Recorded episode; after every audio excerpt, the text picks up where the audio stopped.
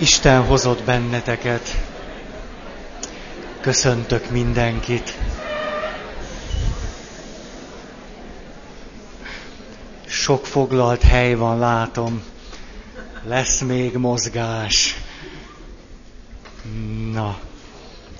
Egy rövid utalás az előző öt pontra, amelyben igyekszünk valamit megfogalmazni a hit, az egyház és a kultúra egymáshoz való viszonyáról, és mindezzel az a célunk, hogy megtaláljuk a személyes hitünket és a hitnek a személyességét. Ha-ha. Az első pont, amiből kiindultunk, hogy kétezer év alatt nem volt szükséges megtéréshez, vagy megtérésre, ahhoz, hogy valaki beleszülessen egy úgynevezett keresztény kultúrába. Ebből adódhatott az, hogy kialakult egy kultúrkereszténység, amely adott pillanatokban sokkal inkább kultúra volt, mint sem kereszténység. Sőt, néha egy olyan kultúrkereszténység alakult ki, amely kultúra éppen ellentétes az evangélium szellemiségével. És mégis, miután a kereszténység államvallássá lett, ezért nehezen... Szia, Csilla! A Csilla már itt volt, nem késett el. Most elvesztettem a fonalat. Na mindegy. Úgy is tudjátok. Na, második pont.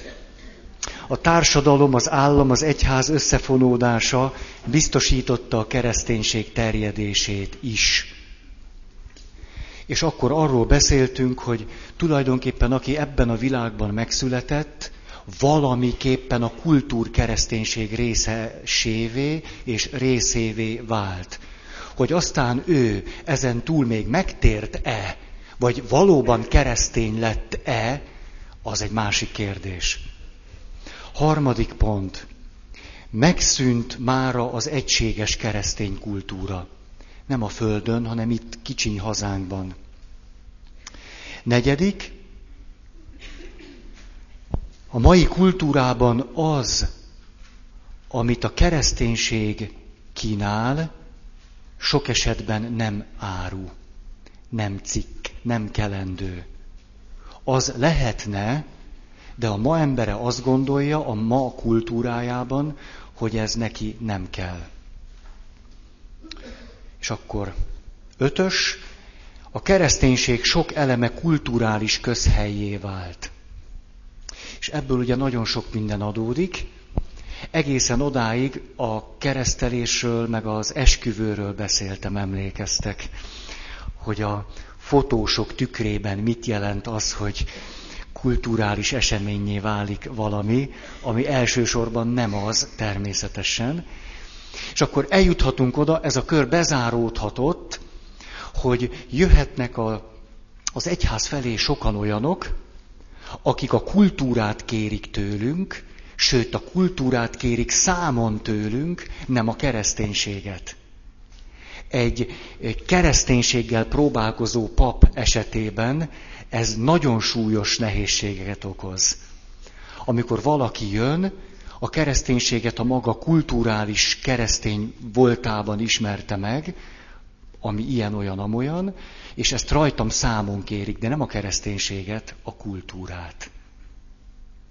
Tehát például számon kérik rajtam azt, hogy hogy vagyok fölöltözve. Ugye ez aztán a kereszténység lényegéhez tartozik, mint tudjuk, hogy mi van rajtam. Beöltözött egy kedves ismerősöm, örök fogadalmat tett. Mit gondoltok, milyen színű ruhát öltött magára? Fekete. Na tippeljetek még. Fehér, barna. Na, ez jól mutatja azt, hogy él bennünk egy kultúrkereszténység. És tudjuk, hogy ha valaki örök fogadalmat tesz, akkor ehhez milyen szín való. Ugye? Ezt most jól láttuk. Tehát fekete, fehér vagy barna. Most kiábrándítalak titeket. Zöld. Zöld, alatta fehér. Azt javasoltam neki, hogy valahol nem látható helyen Fradika. Ezt rögtön az örök fogadalma után a vacsorán javasoltam neki, Pannonhalma szentélyében. Nem bírtam megállni. Hát az emberben legyen mégiscsak valami önazonosságtudat. Szóval képzeljétek el, lehet zöld ruhát is hordani, és örök fogadalmasnak lenni. Na mit szóltok? Ugye, hogy fejlődünk?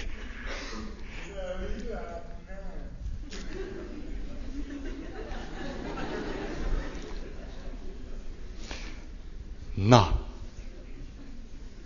hatos pont.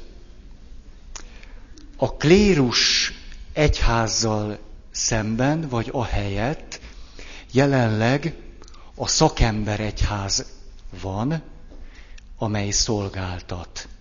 Valami ilyesmi kortünetre csodálkozhatunk rá. Eddig a klérus állt szemben a néppel, most pedig a szakember gárda, beleértve a papot is, áll szemben a néppel. Ez nem igazolható modell a Szentírásból. Erre hoztam nektek példának azt, hogy Dél-Amerikában azt mondják, elegünk van, hogy egy kisebbség a szegényeknek szóló egyházról beszél. Mi a szegények egyháza szeretnénk lenni. Ez egy jó, jó meghatározás.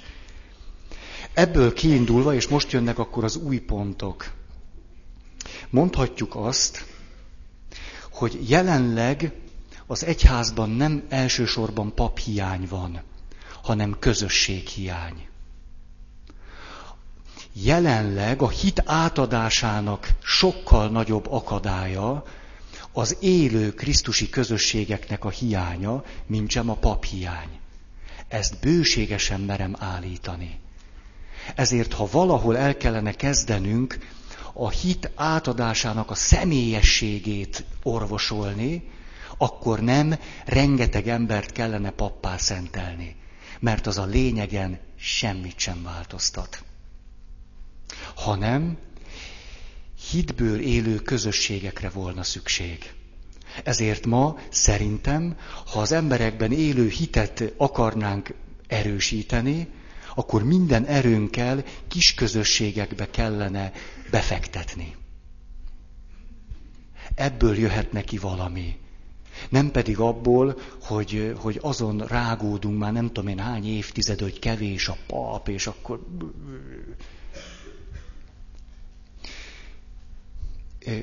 Miért beszélek annyira arról, amikor a hitről beszélek, az egyházról?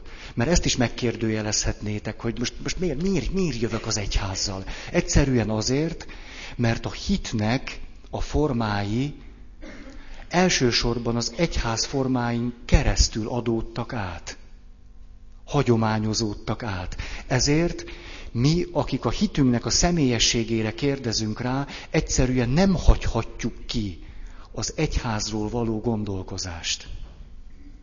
Mert ha egy kultúr kereszténységben adódott át a hitnek sokféle formája, akkor valamiképpen ezzel muszáj megismerkednünk, ez pedig mindenképpen az egyházzal együtt történt. Tehát itt nem azért beszélek arról, mert a Pázmány Péter Katolikus Egyetem jogi karán vagyunk, hanem azért, mert ez kihagyhatatlan. Persze, mondhatjuk azt, hogy a hitnek, ugye ez persze keresztény szóhasználat, pogány formái is átöröklődtek. Ez mindenképpen így van. De miután a hitnek az egyházias formái tudtak a maguk teljességében a leggazdagabban öröklődni, ezért ott nagyon nagy kincsek rejlenek. Míg a pogány formák, hát én nem tudom. Hadd hozzak egy példát. Megyek a nénihez gyóntatni. És akkor azt mondja, jaj atya, hálát adok a jó Istennek, hogy megőrzött engem egészségben. Na ezt le is kopogom.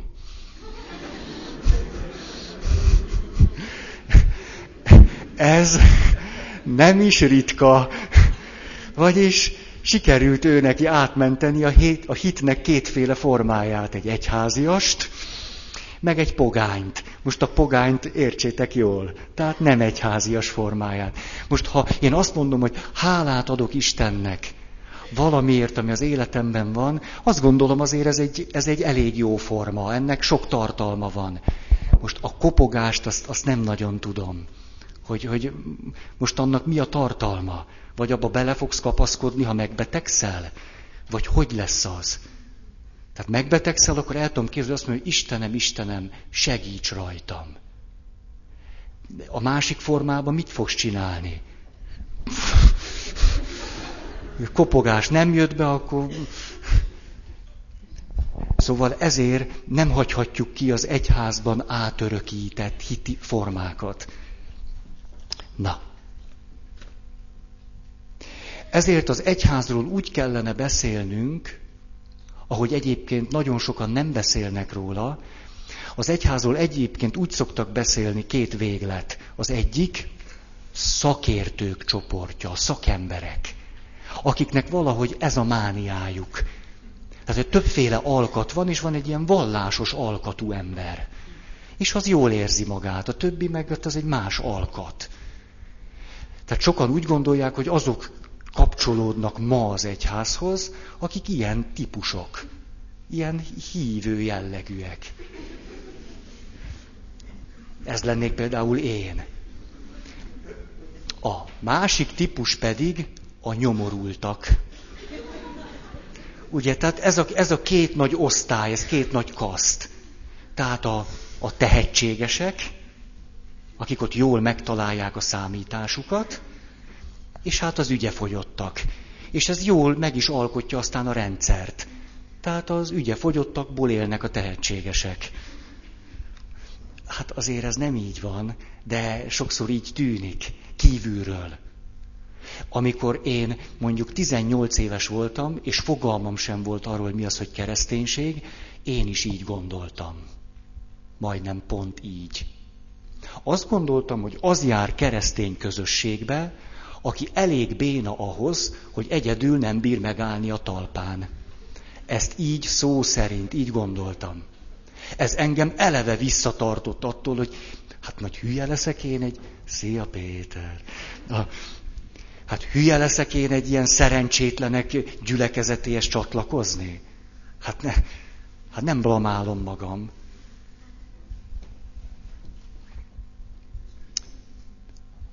Hetes. Kimondhatjuk azt, hogy zavar állt be a fontos életminták és tradíciók áthagyományozásában. Nem az egyházi tradíciókról és életmintákról beszélek, hanem úgy egyáltalán.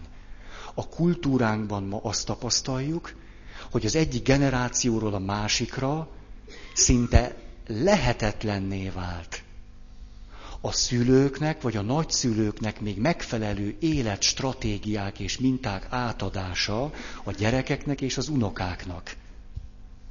És a hit átadásának a nehézsége ezen kulturális jelenségen belül értelmezendő.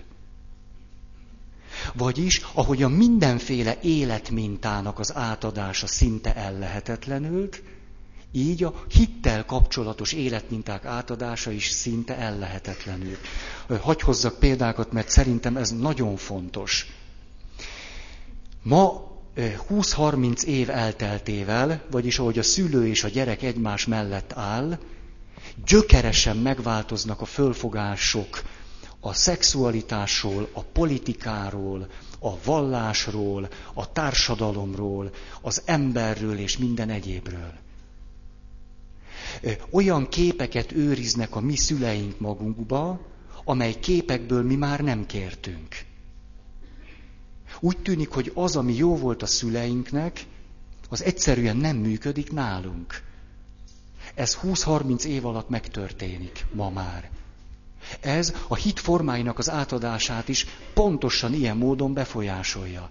Hát ne is, na, hát amikor a nagymama, a minden jó szándékával, mondjuk Medjugorjéból, vagy Mária Pócsról, vagy Csesztóvából, vagy Mária Celből elhozza a rózsaszín rózsafüzért, most már lehet rózsafából rózsaillatú rózsafüzért kapni, nagyon finom illata van,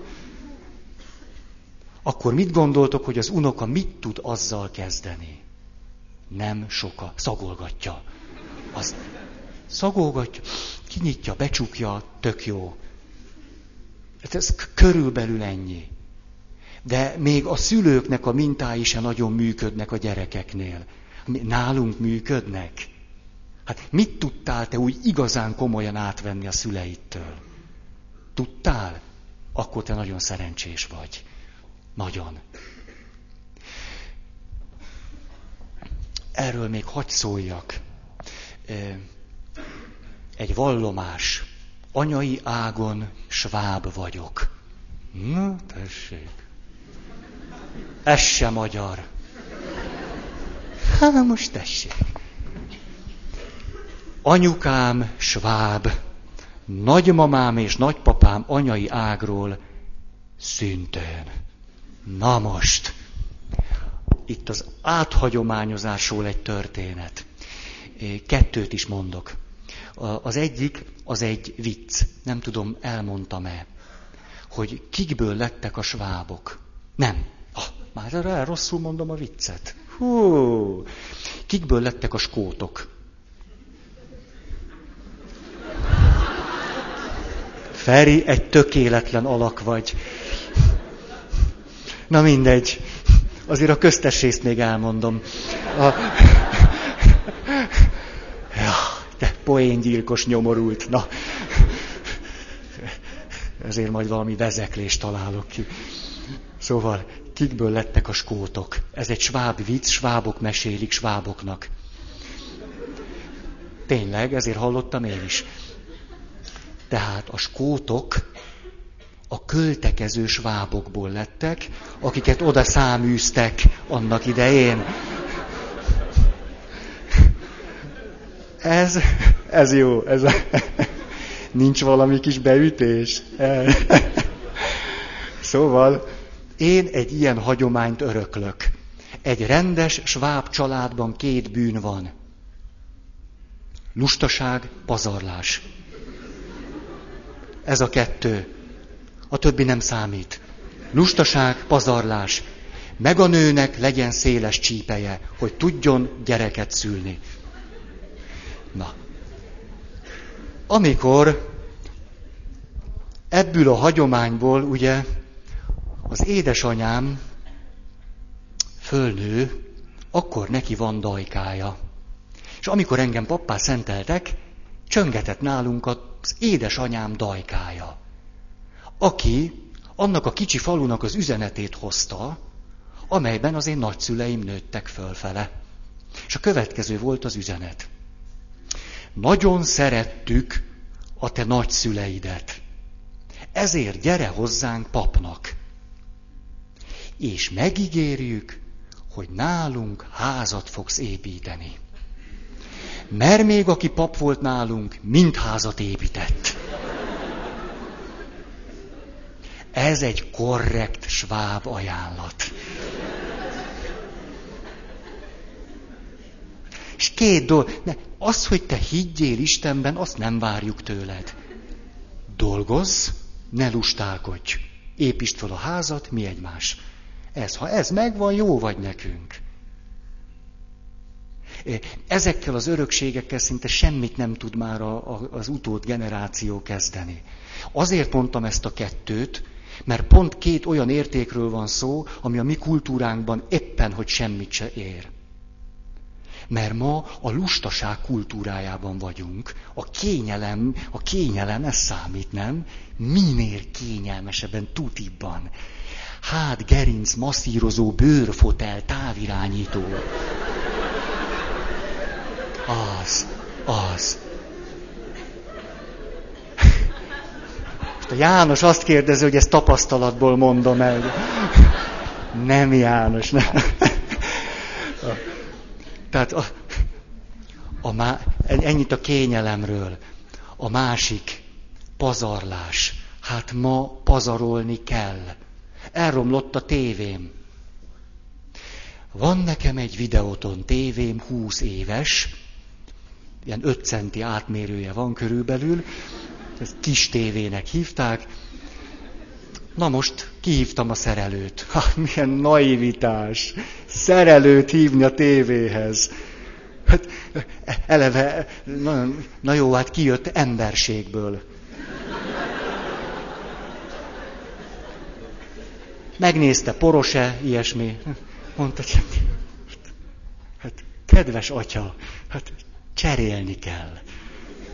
Cserélni kell.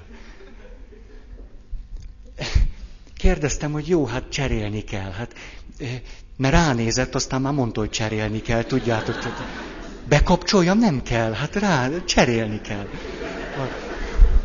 Hát mi ő a szerelő, nem? Tehát, és akkor kérdem, és milyen tévét vegyek? Hát tök mindegy, csak drágább legyen. Tehát olcsót nem veszünk, mert rossz, drágát. Aha, értem, mert az tartósabb. Kedves atya, hol tetszik élni? Ma egy új tévé három évig jó.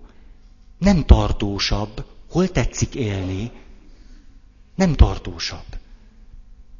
Meg kell venni, ki kell dobni. Ennyit a mi átörökített, áthagyományozott kultúránkról, hogy ne légy lusta, és hogy ne pazarolj. Ha ezek az életminták működnének, de jó lenne, de nem működnek. Hogy hagyományozták, most hogyha mondjuk a huszonöt évesekhez beszélek, vagy a húsz, hadd kérdezzem meg tőletek, hogy a szexuális kultúrának milyen elemeivel bővelkedtetek, miközben fölcseperedtetek? Ez egy nullát jelent. Hát ez nekem már-már mániám, hogy megkérdezem, mondjuk jegyesektől, vagy egyáltalán, hogyha ilyen helyzetbe kerülök, hogy mondd csak, mit hozol te otthonról? Tehát mi, mi, mit, mire tanítottak, mire mi... tilos, mondjuk, vagy valami körülbelül ennyi. Vagy kérdezd meg anyádtól. De ezt csak a férfi tudja mondani, ugye? A, vagyis mondjuk egy ilyen döntő horderejű kérdésben az, amit a szüleink átadtak nekünk, az körülbelül a nullával egyenlő. Ezt azért nagyjából lehet mondani szerintem. A, épp el, elég, elé, elegetekkel beszélgettem már erről. Na most, egyszer járok vidéken. Na nem egyszer, de hogy ez most az, amikor egyszer mentem ott, bemutatkoztam, és valaki fölkiált. Atya, nem az a pap, aki egyszer arról beszélt, hogy keresztény playboyt kéne bevezetni?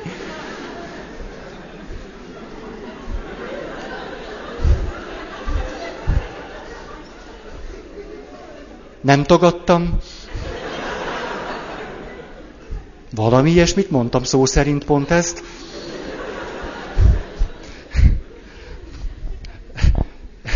Ez alatt ugyebár azt értettem, hogy hát valami kultúrát azért át kéne adni ezen a téren. Hát valamit, egy olyan hozzánk illőt, kompatibilist keresztényhez. Azt át kéne, mert tetszene Mi István a leg...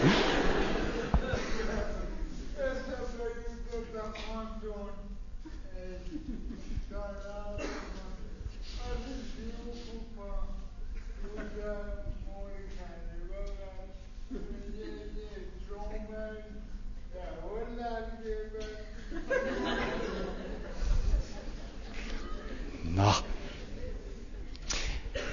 kulturális különbség. Nézem valamelyik nap az akkor még működő tévémet.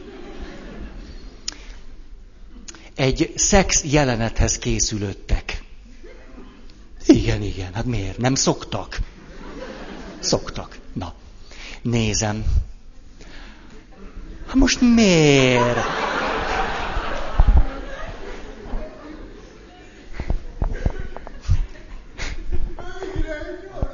Tudjátok, Most eszembe jutott egy ilyen, egy ilyen lélektani szakember mondata, azt mondja, sok tapasztalatomból két dolgot szűrtem le. A prostituáltak mindig Istenről beszélnek, a papok meg mindig a szexről.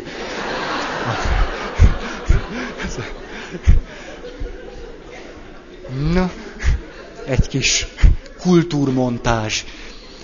Szóval, ott állnak, illetve nem, a férfi áll, a nő fekszik. És a következő szó hagyja el a hölgy ajkát, miután látja, hogy a férfi hezitál. A következőt mondja, mert ez egy krimi volt, és a mi főhősünk éppen két órával ezelőtt találkozott ezzel a hölgyel, megmentette az ő életét, mint hogy egy krimiben szokás. Tehát két órája ismerik egymást, de a nő már ott fekszik. Hát ez mai kultúra. És akkor azt mondja a nő, hogy látja, hogy a férfi még úgy... Hát persze fáradt volt. Na. A... Hát csak megmentette a nő életét. Hát... Na, következő mondat. Azt mondja... Csak nem gondolod azt, hogy addig nem fekszel le velem, amíg nem szeretsz belém.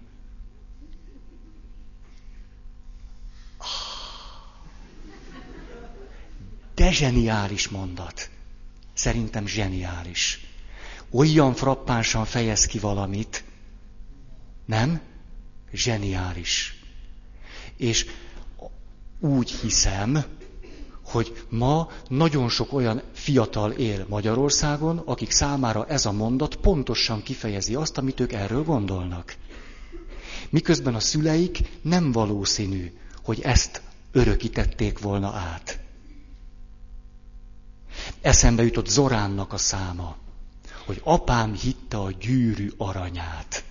És akkor kicsit olyan tudját, olyan kicsit ilyen szomorkásan, ó, szegény apám, azért én szeretem. Ugye, ismeritek a számot. És miben hisz Zorán? A mikrobarázdában. Szegény Zorán. A... A...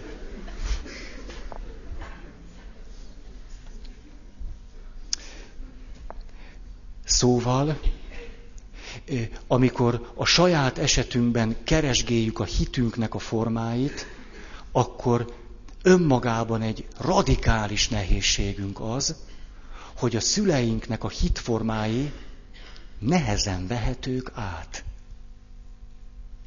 Hogy a szüleinknek szinte nincsen kisközösségi tapasztalata vagy élménye. Kivéve keveseket, kiválasztottakat, akik, akik valahogy, valahogy ezt meg tudták csinálni a diktatúra alatt. Nincs nekik. Tehát a gyerek kérdezhetné nyugodtan a, gy- a szüleit, a szülő, ha akarna, se tudna neki válaszolni. Na, nyolcas pont. Kialakul a teológiai ideológia. Vagyis ideológiai fölhasználása mindannak, ami alkalmas lenne a hit valódi formájává lenni, azt képviselni vagy közvetíteni. Mondok példákat. A pap, a szentírás, a teológia és a liturgia mind-mind ideológiai szolgálatba állhat a kultúrkereszténységben. Mondok néhány példát, és most kifejezetten jó példákat is akarok mondani. Elnézést kérek azoktól, akik ott voltak vasárnap este a Szentmisén, mert ott nekik elmondtam.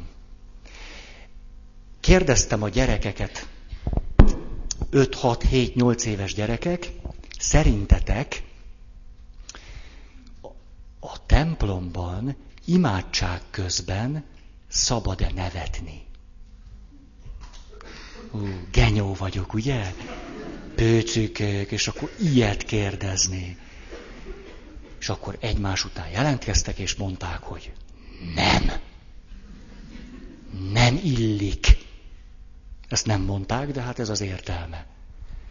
Sírni meg szabad. Mi? Azt meg szabad. sikerült áthagyományozni egy olyan kultúrkereszténységet, amelyben az imádság közben nem csak hogy szabad, érdemes sírni, minél szomorúbb vagy annál szebb, nevetni meg nem. Hogy van ez? Átörökítettünk egy, a hitnek egy olyan formáját, az imádságot, amely sokkal inkább ilyen kulturális bélyegeket hordoz magán, mintsem valóban közvetíthetné azt, hogy ha az ember nevet, akkor az is lehet imádság. Vagy imádság közben is lehet nevetni. Tudjátok, milyen genyó voltam a gyerekekkel? Hát pap vagyok, tehát szabad. A házi feladatot adtam nekik. Egy hetük van rá, hogy egy jó ízűt nevessenek Istennel. Ezt adtam házi feladatnak. Számon fogom kérni. Aztán a következőt kérdeztem tőlük, ugye tudjátok, milyen idő volt vasárnap? Tudjátok, nem is mentetek el misére. Na, a, ugye, vasárnap csúnya, borongós, esős, trutymákos idő volt.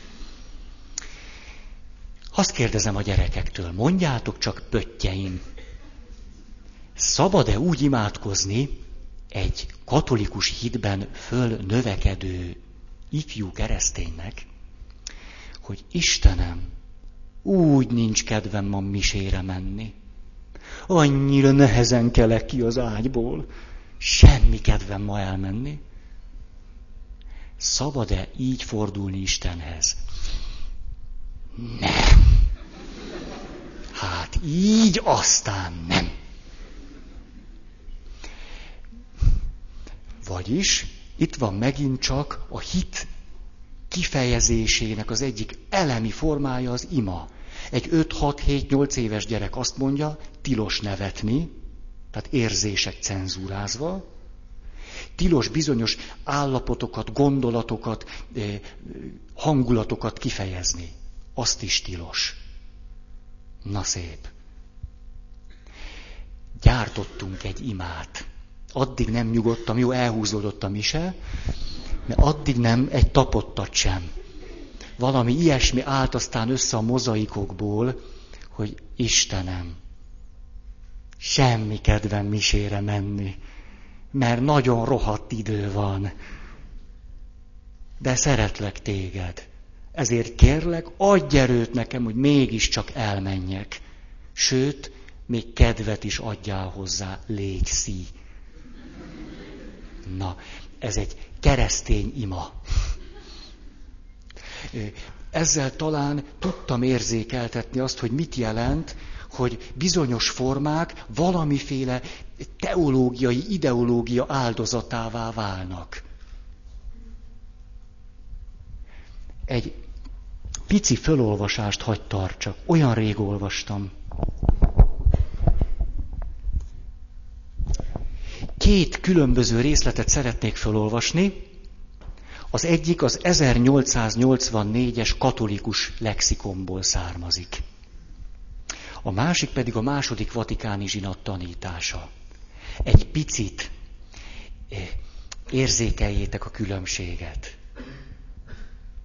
Mind a kettő a papról szól, mert azt mondtam, hogy a liturgia, a szentírás, a különböző formák és a pap személye is válhat teológiai ideológia eszközévé és áldozatává. Azt mondja, ezernyolcszáznyolcvannégyből. A klerikus hivatása, hogy az egyház szolgálatában tevékenykedjék, szentelészkor és tisztségével, nem csak egy sor felelősségteljes fölhatalmazást vesz magára, hanem része lesz a szentelésnek megfelelő külső tiszteletadásban is. A klérus méltósága arányos a ráruházott hivatali hatalommal. Dogmatikailag nézve a papi méltóság az elgondolható legnagyobb, egészen egyedülálló és csodálatos méltóság. A papnak méltósága elvont szemlélésekor szükségszerűen büszkének kell lennie. ezernyolcszáznyolcvannégy. Most hadd mutassam meg, mi történt velünk, miután meggyógyultunk. ezerkilencszázhatvankettő. Az új szövetség papjai fölszentelésük révén Isten népe között és annak javára az Atya, a Tanító nagyszerű és nélkülözhetetlen tisztét töltik be, de ők is csak az Úr tanítványai, miként az összes keresztény, és az őket meghívó Isten kegyelméből velük együtt részesei az ő országának. Mindazokkal, akik a keresztségben újjászülettek, a papok is testvérek a testvérek között, mint Krisztus egy és ugyanazon testének tagjai. A papok tehát úgy töltsék be vezető tisztségüket, hogy ne a maguk javát keressék, hanem Krisztusét. Fogjanak össze a világi hívőkkel, és egész magatartásukkal kövessék a mestert. Hm. Meggyógyultunk.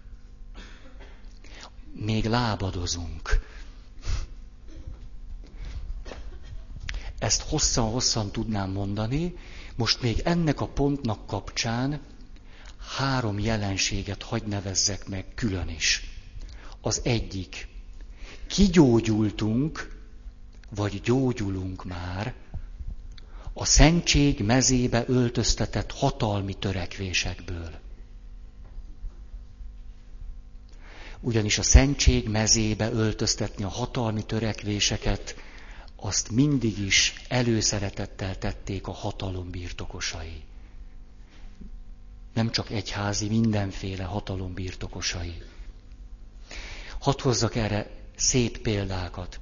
huszonharmadik János, mikor megválasztották pápának, akkor hallja, hogy az Osservatore Románóban a következő módon vezetik föl megnyilatkozását.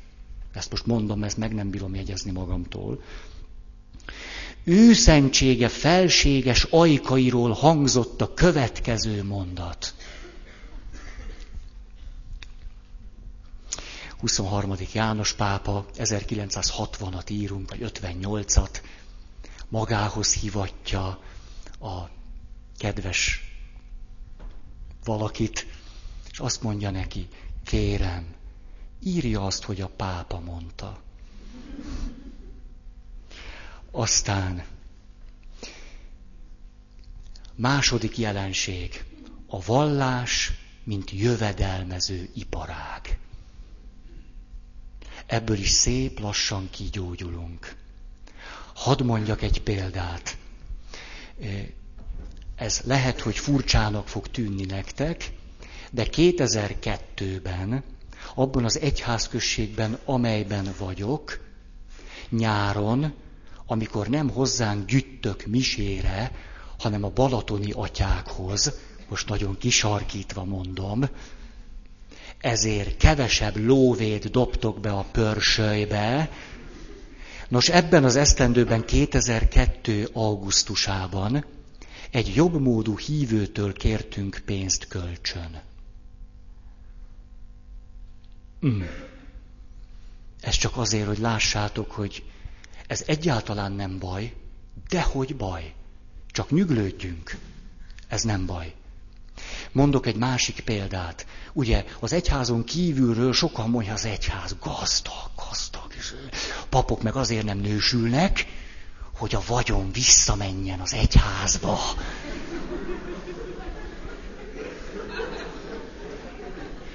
Hát tudjátok, na most hadd tegyek föl egy költői kérdést. Szerintetek ez engem mennyire motivál?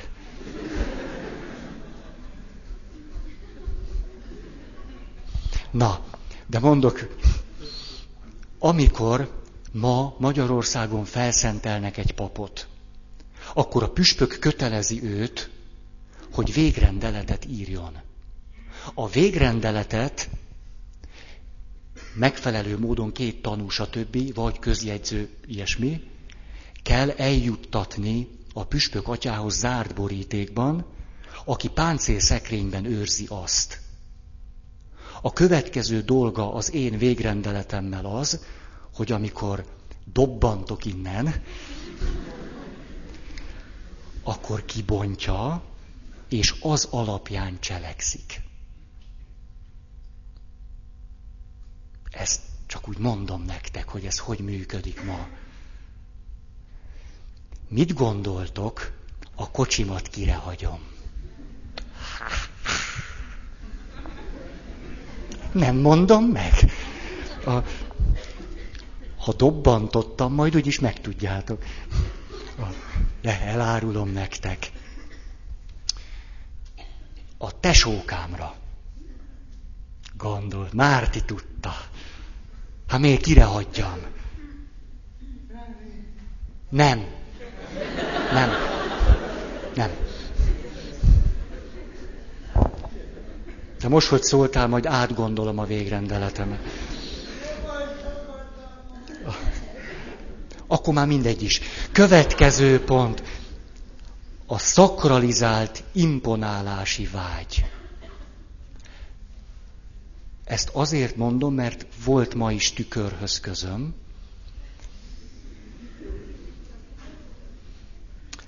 Ez egy jó kifejezés, nem? Szakralizált imponálási vágy. Van bennünk. Próbálunk, én próbálok. Próbálok gyógyulni. Lehet, hogy valaki ezt úgy fogalmazta meg, még inkább itt ugrálj, mint hogy nagyobb bűnöket kövess el. Igaza van. A szakralizált imponálási vágynak nagyon sok formája lehet. Ez még talán bocsánatos kategória. Mondok, a pé- mondok példát. Hatodik Pál pápa, megválasztják pápának. Ő, ó, jön, ő jön huszonharmadik János után. Na, amikor megválasztják, akkor jön az első nagyböjt. És fölkér egy neves erkölcs teológust, hogy tartsa meg a lelki gyakorlatot. Ez a neves erkölcs teológus pedig megkérdezi a küldöncöt, hogy jó, de hogy majd az egybegyűlteket hogy kell megszólítani. És hát a küldönc persze nem tudja, hogy most mit is mondjon, és akkor elkezd egy ilyen nagy-nagy litániát elmond, hogy amit, amire azt mondja ez az erkölcs teológus, hogy hát én ezt meg nem bírom jegyezni, ezért írja le nekem. És hogyha le van írva, akkor mielőtt elkezdem a nagyböjti le, szépen végig fogom mondani az összes titulosokat, cuccokat, címeket, rangokat. És akkor ezt a hírt elviszi a pápának ez a küldönc. És mondja neki, hogy hát ez összket akkor most lekér. És erre a pápa következőt üzeni vissza. Megtiltom, hogy ilyesmire fordítson időt. Ha éppen akarja, mondja, hogy tisztelendő atyák. Ennyi. Na, ezeket a példákat azért akartam elmondani, hogy gyógyulunk. Kilences. Jelenleg úgy tűnik, hogy minden szónak, jelképnek, kifejezésnek, gesztusnak meg kell keresni külön a jelentését. Oda-vissza. Ez alatt azt értem, hogy ha valaki nem az egyház formáiban kezdi el a hitének a kibontakoztatását, akkor én papként nem tudhatom azt, hogy mit jelentenek a szavak, amelyeket használ, a kifejezései, a szimbólumok, a gesztusai, fogalmam sincs róla. De viszont is igaz. Üzenném mindenkinek, aki nem él egyházias keresztény életet, hogy fogalmatok sincs, hogy az egyház szóhasználata mit jelent, hogy a gesztusaink mit jelentenek, hogy többé-kevésbé fogalmatok sincs. Kölcsönösen szoktunk tévedni. Mi papok azt gondoljuk általában, hogy amikor te arról beszélsz, hogy, hogy bűn, akkor én tudom, hogy te mit mondasz. Fogalmam sincs. Hogy amikor te azt mondod, hogy piszkos vagyok, vagy hogy, hogy meg kéne térnem, hogy én tudom, hogy te miről beszélsz. Nem, csak olyan szavakat használsz, amelyeknek számomra is van jelentése. Nem tudom, hogy mit értesz alatta. Ezt miért fontos hangsúlyozni? Azért, mert bekapcsolod a rádiót, és hallasz valamilyen az egyház berkeiből szóló megnyilatkozást. És aztán lefordítod a saját nyelvedre. Miközben az egyes szavaknak az általunk tulajdonított jelentéséről fogalmat sincs. Ezt oda-vissza szoktuk egymással elkövetni. És ezt bőven egy életen keresztül lehet vinni. Bőségesen. Meghallom ezeket a megnyilatkozásokat, mindent lefordítok a saját kultúrámnak a nyelvére, és azt hát, hát, hát mindig is tudtam, hogy hát ettől olyan messze, amilyen messze lehet. Ugyanez érvényes a szimbólumokra is. A szimbólumok megint csak a hit kifejezésének kihagyhatatlan elemei. Mert a szimbólumok nagyon mélyek, képiek, képesek irracionális tartalmakat hordozni, ambivalenciákat is kifejezni. Szimbólumok nélkül nem is tudnánk normálisan létezni. Na most, az egyházban használatos szimbólumoknak az üzenetét kívül nem értik már. Ma egy keresztelési szertartás arról szól, hogy egymás után elmondom, hogy a szimbólumoknak mi a jelentése.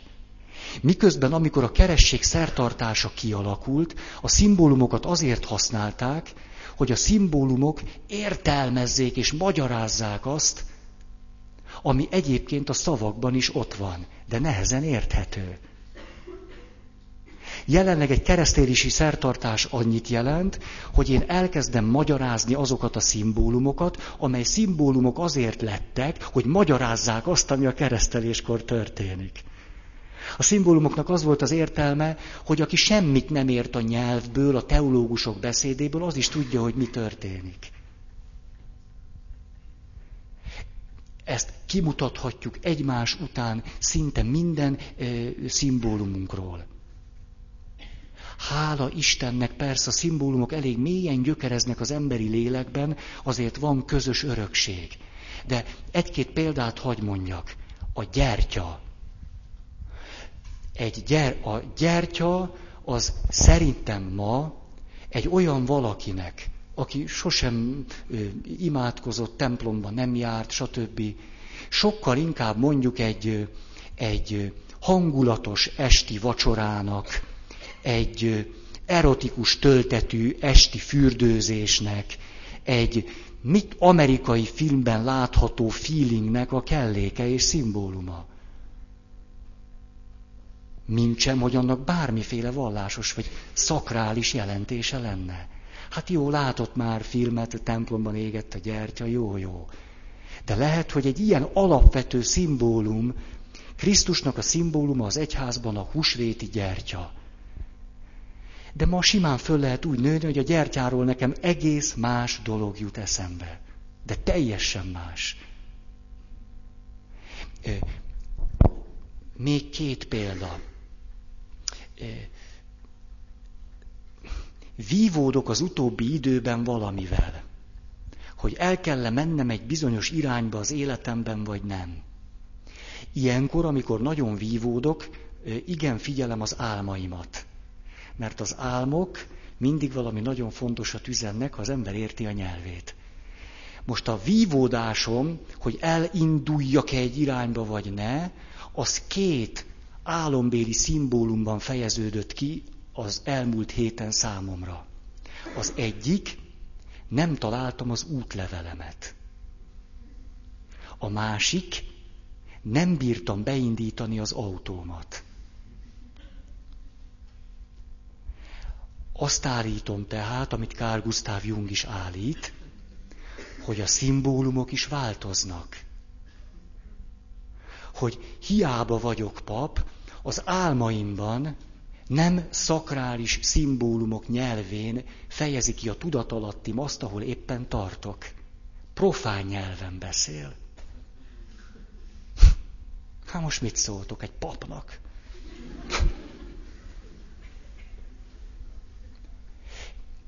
Vagyis még a tudatalatti nyelve is változik. Persze, Carl Gustav Jung is azt mondja, hogy ezen kulturális szimbólumok alatt van a szimbólumoknak az egészen mély ősi rétege, az archetipikus jelképek és szimbólumok, illetve az ugyanaz. Na, jó. Ezért állítom azt, hogy még a szimbólumokkal is nehézségeink vannak.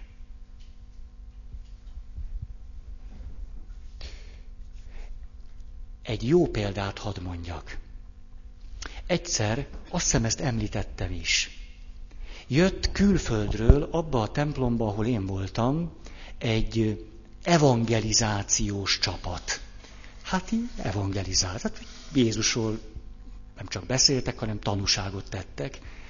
És jó előre azt mondták nekünk, hogy kedves testvérek, a fölajánlás ne botránkoztasson meg titeket. Mert lesz ott egy furcsa dolog.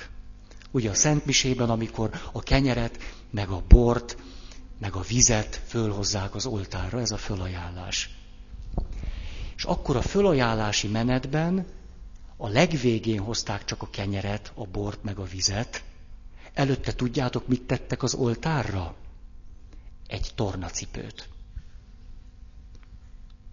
Mert azt mondták, hogy számukra a tornacipő az a szimbólum, ami leginkább kifejezi jelenleg az Istenhez fűződő kapcsolatukat. Ők átjöttek a tengeren túlról Jézusról tanúságot tenni, számukra most a tornacipő fejezi ki azt, amiben ők járnak. Ezért ők a tornacipőjüket ajánlják föl. Ez mondjuk egy ilyen gesztus, egy ilyen szimbólum, hát előre azt kell mondani, hogy testvérek, nem őrültünk meg. Ez most azért van, hogy. Tehát ugye milyen furcsa, a szimbólum arra volna való, hogy szavak helyett kimondjon valamit. De nem, nem tud, előtte jó körbe kell írni.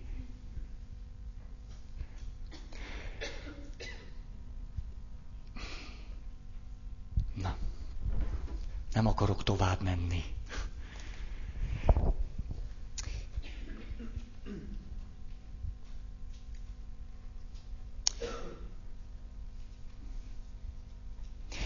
Egy, egy másik dolog, ami még ide tartozik, kultúra, szavak jelentése.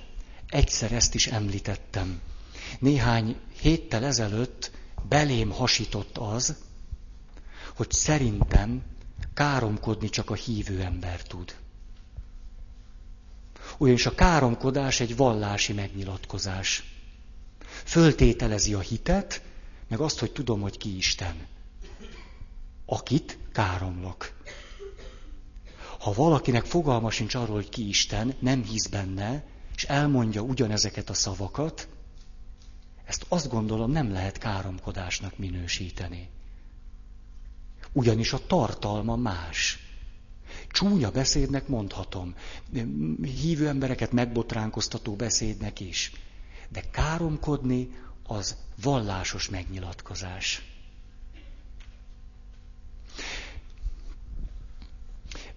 Egy, egy kérdés szimbolikus lesz ennek a tételnek az igazolására. Mi kell ahhoz, hogy valaki be tudjon csapni egy ajtót? Nyitva kell, hogy legyen. Na, erről beszélek. Tudjátok, mit csinálok a tizenhét éves gimisekkel? Dogmatikát tanítok nekik. Na ne, hát azt kell nekik. Tényleg, mindig álmatlanul forgolódnak, dogmatika nélkül nem. Szóval, a hitünk igazságairól van szó. A hitünk igazságai leginkább miben jelennek meg? Hát a hitvallásban, ha már kimondjuk őket. Tudjátok, mit csináltam? Azt, hogy sorról sorra vettük a hitvallást, és azt kértem tőlük, hogy minden egyes mondatot fejezzenek ki a saját szavaikkal. És írjuk le a hitvallásunkat a saját szavainkkal. Egy hónapja küzdünk vele. Egy kicsit a felénél tovább jutottunk, ha kész lesz, behozom és elolvasom nektek. Hogy egy tizenhét éves fiatal társaság hogyan írja le ma a hitvallást. Nagyon szép egyébként. Nagyon. De gyakorlatilag a hitvallásunkkal ma azt kell csinálni, hogy le kell fordítani a saját nyelvünkre. Tudjátok, hogy mi történt az első alkalommal, amikor fölvetettem ezt az ötletet? Mélységes csönd. Mondom, hát nézzük az első mondatot. Hiszek az egy Istenben, mindenható atyában. Hogy mondanátok másképpen?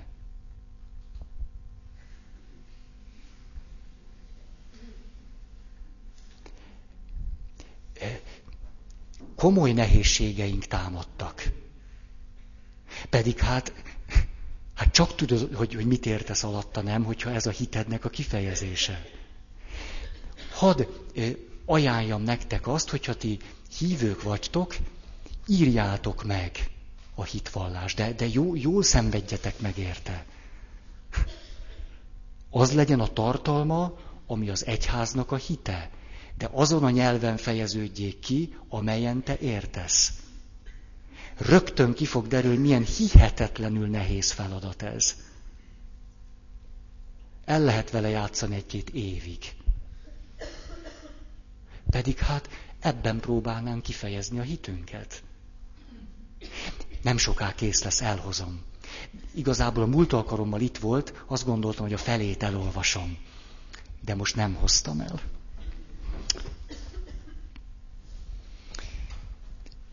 tizenegy.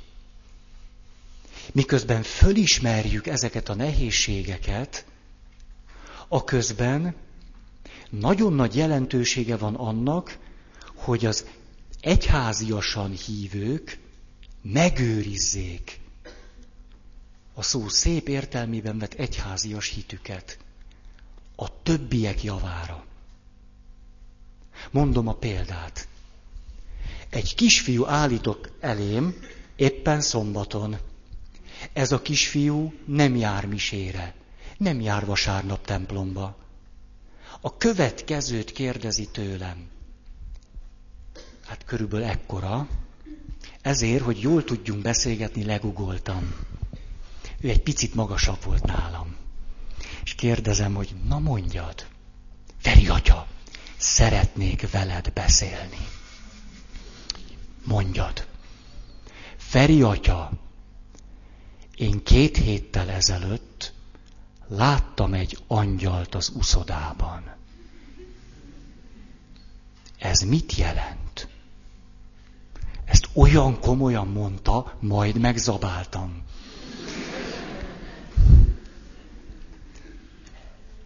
Hát visszakérdeztem, hát tudod, én azt gondolom, ez a te angyalod. Én nem tudom, hogy a te angyalod neked mit üzen. Mire gondoltál? Nem tudom. Ötféleképpen próbáltam belőle egy egyetlen betűt kihúzni, hogy ő egyáltalán gondol-e valamire ezzel kapcsolatban. Ötféleképpen azt mondta, nem tudom. Ez az a pillanat, amikor én, mint a katolikus egyház papja, abból a hit örökségből, hogy angyal, valamit átadok ennek a kisfiúnak, aki nem jár vasárnap misére.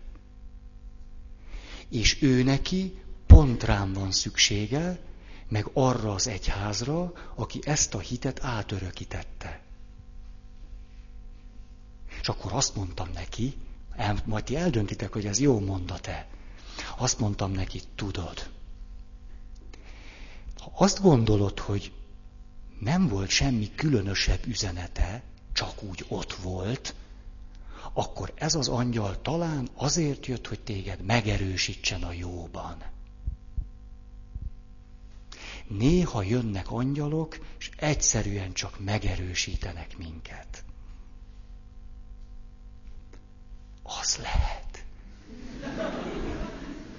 Ezt a kisfiú mondta. És elment az apukájával. Ilyen történetet jó párat tudnék mondani. Amikor nem hívő, nem vallásos ember betegágyán, műtét előtt, műtét közben, műtét után. Tényleg, na hát. Ez, ez három külön történet, csak összevontam. Angyallal álmodik. Van-e, aki ezt neki megmagyarázza? Hogy az mit jelent? Ilyenkor rászorultok azokra, vagy rászorulnak azokra, akik az egyházi hitben ezt a kincset továbbadták. Mert elmondom, elmondom azt a választ, amit szerintem nem kellett volna mondani. Ugyanis az apukával beszéltem előbb, és csak utána a kisgyerkőccel, mert az apuka fölvezette, hogy a gyereke fog majd kérdezni valamit. És az apuka azt mondta, hogy eddig egy válasz született arra, hogy miért jelent meg az uszodában a kisfiúnak az angyal. Azért, mert az angyalok csak a jó kisfiúnak jelennek meg.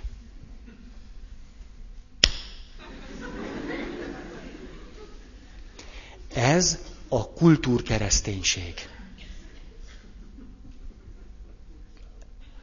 Kultúrálatlan kereszténység. A zsigerből jön egy válasz, ennek az égvilágon semmi köze Jézushoz. Hogy volna már köze? Ki, hogy merészeled azt állítani, hogy egy angyal te korlátozhatsz abban, hogy ő kinek jelenjen meg? Hát kinek van nagy szüksége az angyalra? Hát aki bajban van, vagy esetleg aztán tényleg az kell neki, hogy ráébredjen, hogy nem csinált valamit jól.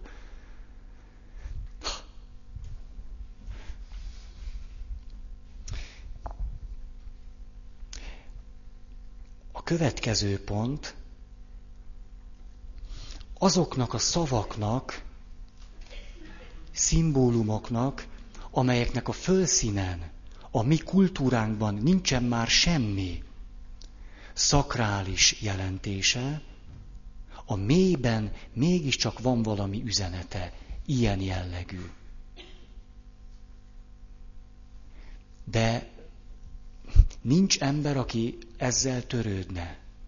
A legtöbbször az történik, hogy valaki átél valami komoly, mély élményt, annak a mélyben ott van valami, valami hitbéli, szakrális tartalma, és nincs kivel beszélgetni róla.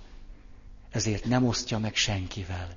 És ez a fontos üzenet elvész. Ugye, ha régen bárki bármilyen élethelyzetet átélt, miután társadalom, egyház, kultúra, ilyesmi egyben volt, szinte mindennek volt valamilyen szakrális üzenete. El tudta vinni ebbe az irányba a jelentését. Ma, ha én egy profán kultúrában növök föl, akkor ki mondja meg nekem annak az üzenetnek a szakrális tartalmát? Én erre ott döbbentem rá nagyon mélységesen, amikor különböző terápiás, önismereti csoportokban kezdtem működni. Akkor egyszer csak kiderült, hogy különböző fájdalmak, különböző sebek, különböző terhek, neurózisnak a kifejezései, hát a pszichózis nem mondom, de azt is nyugodtan mondhatnám. Tehát különböző ilyen dolgok mély szakrális tartalommal jelennek meg, és az illető nem tudja őket értelmezni, mert nincs meg hozzá a kultúrája. Hogy igenis a legprofánabb közegben élő embernek is van a szíve mélyén bűn tudata. A szó azonban, hogy bűn, vallási kifejezés. Egyébként rosszról beszélünk. A, a bűnnek mindenképpen van valami olyan jelentés, hogy a bűn valami olyasmi, amely egy olyan rendet, vagy egy olyan valakit sért, aki több nálam, ami fölött én nem gyakorolok hatalmat, hanem az gyakorol én fölöttem hatalmat. Én annak a természetét csak fölismerem.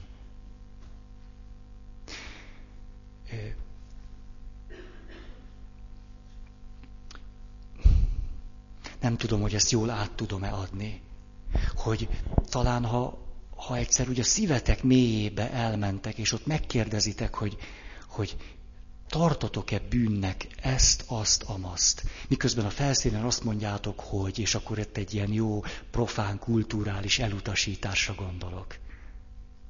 Mondok egy példát. Egy ilyen terápiás csoportban valaki zokogva mesélte el azt a bűnét, hogy ő neki voltak spontán vetélései.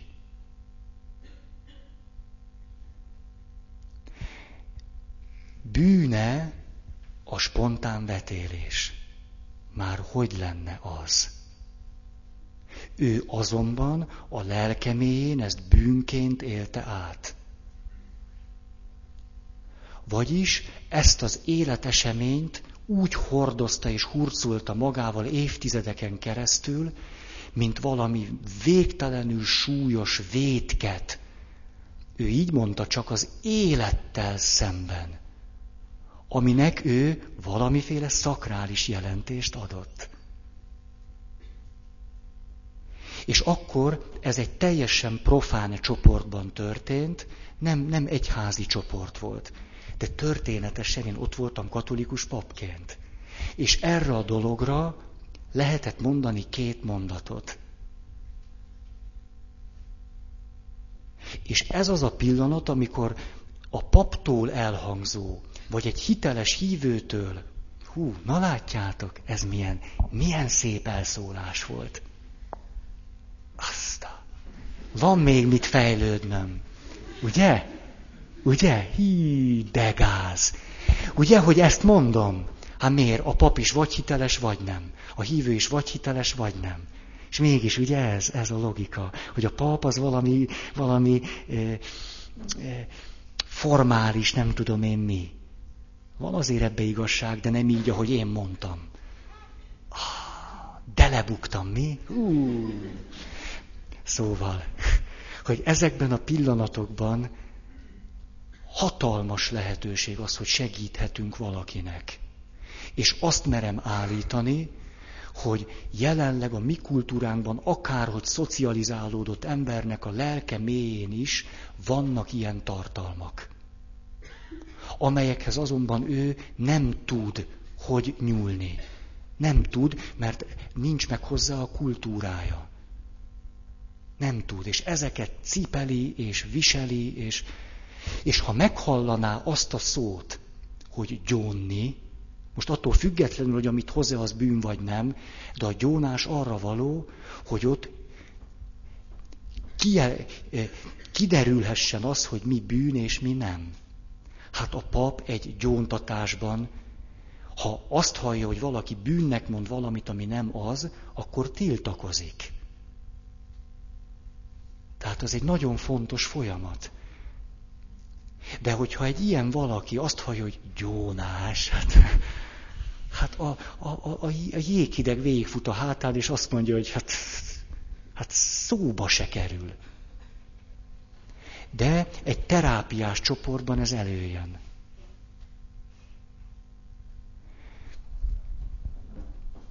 Tehát attól, hogy elvesztettük ezt a kultúrát, a dolog még ott van, csak nem kezdünk vele semmit.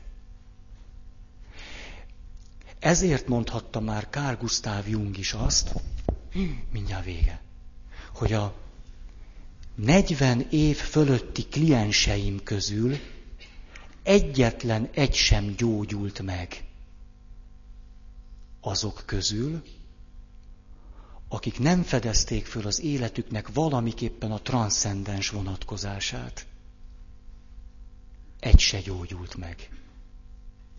Ugyanis negyven év alatt ezek már szépen fölhalmozódnak. és akkor új vallási kultúrformák. Keresik, elindul egy tájékozódás, hogy mit kell akkor ezekkel kezdeni.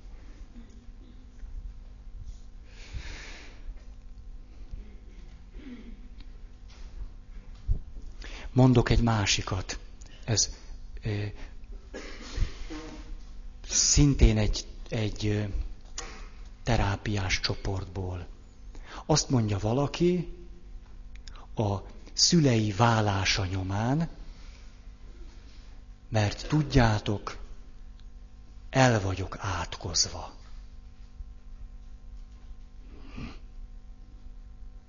Na most ennek mi a jelentése?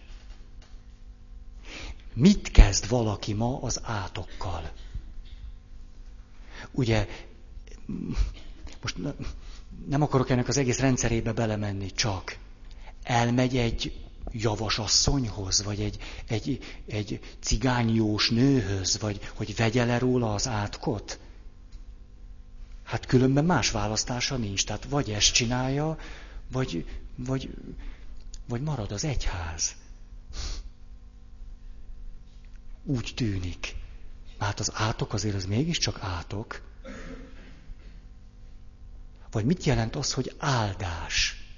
Hát ez egy vallásos kifejezés. Na, ezt...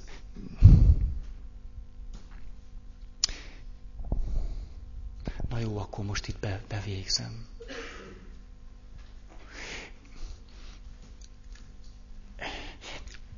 Úgy érzékeltem, hogy valahogy ez az utolsó tíz-tizenöt perc nem ült annyira. Nem tudom, nem tudom miért. A, biztos, biztos én nem adtam ezt át jól. A következő héten szerintem izgalmas dolgok lesznek. Nagyon-nagyon belemegyünk, hogy, hogy kultúra, hit személyesen. Na. Van-e hirdetni valótok?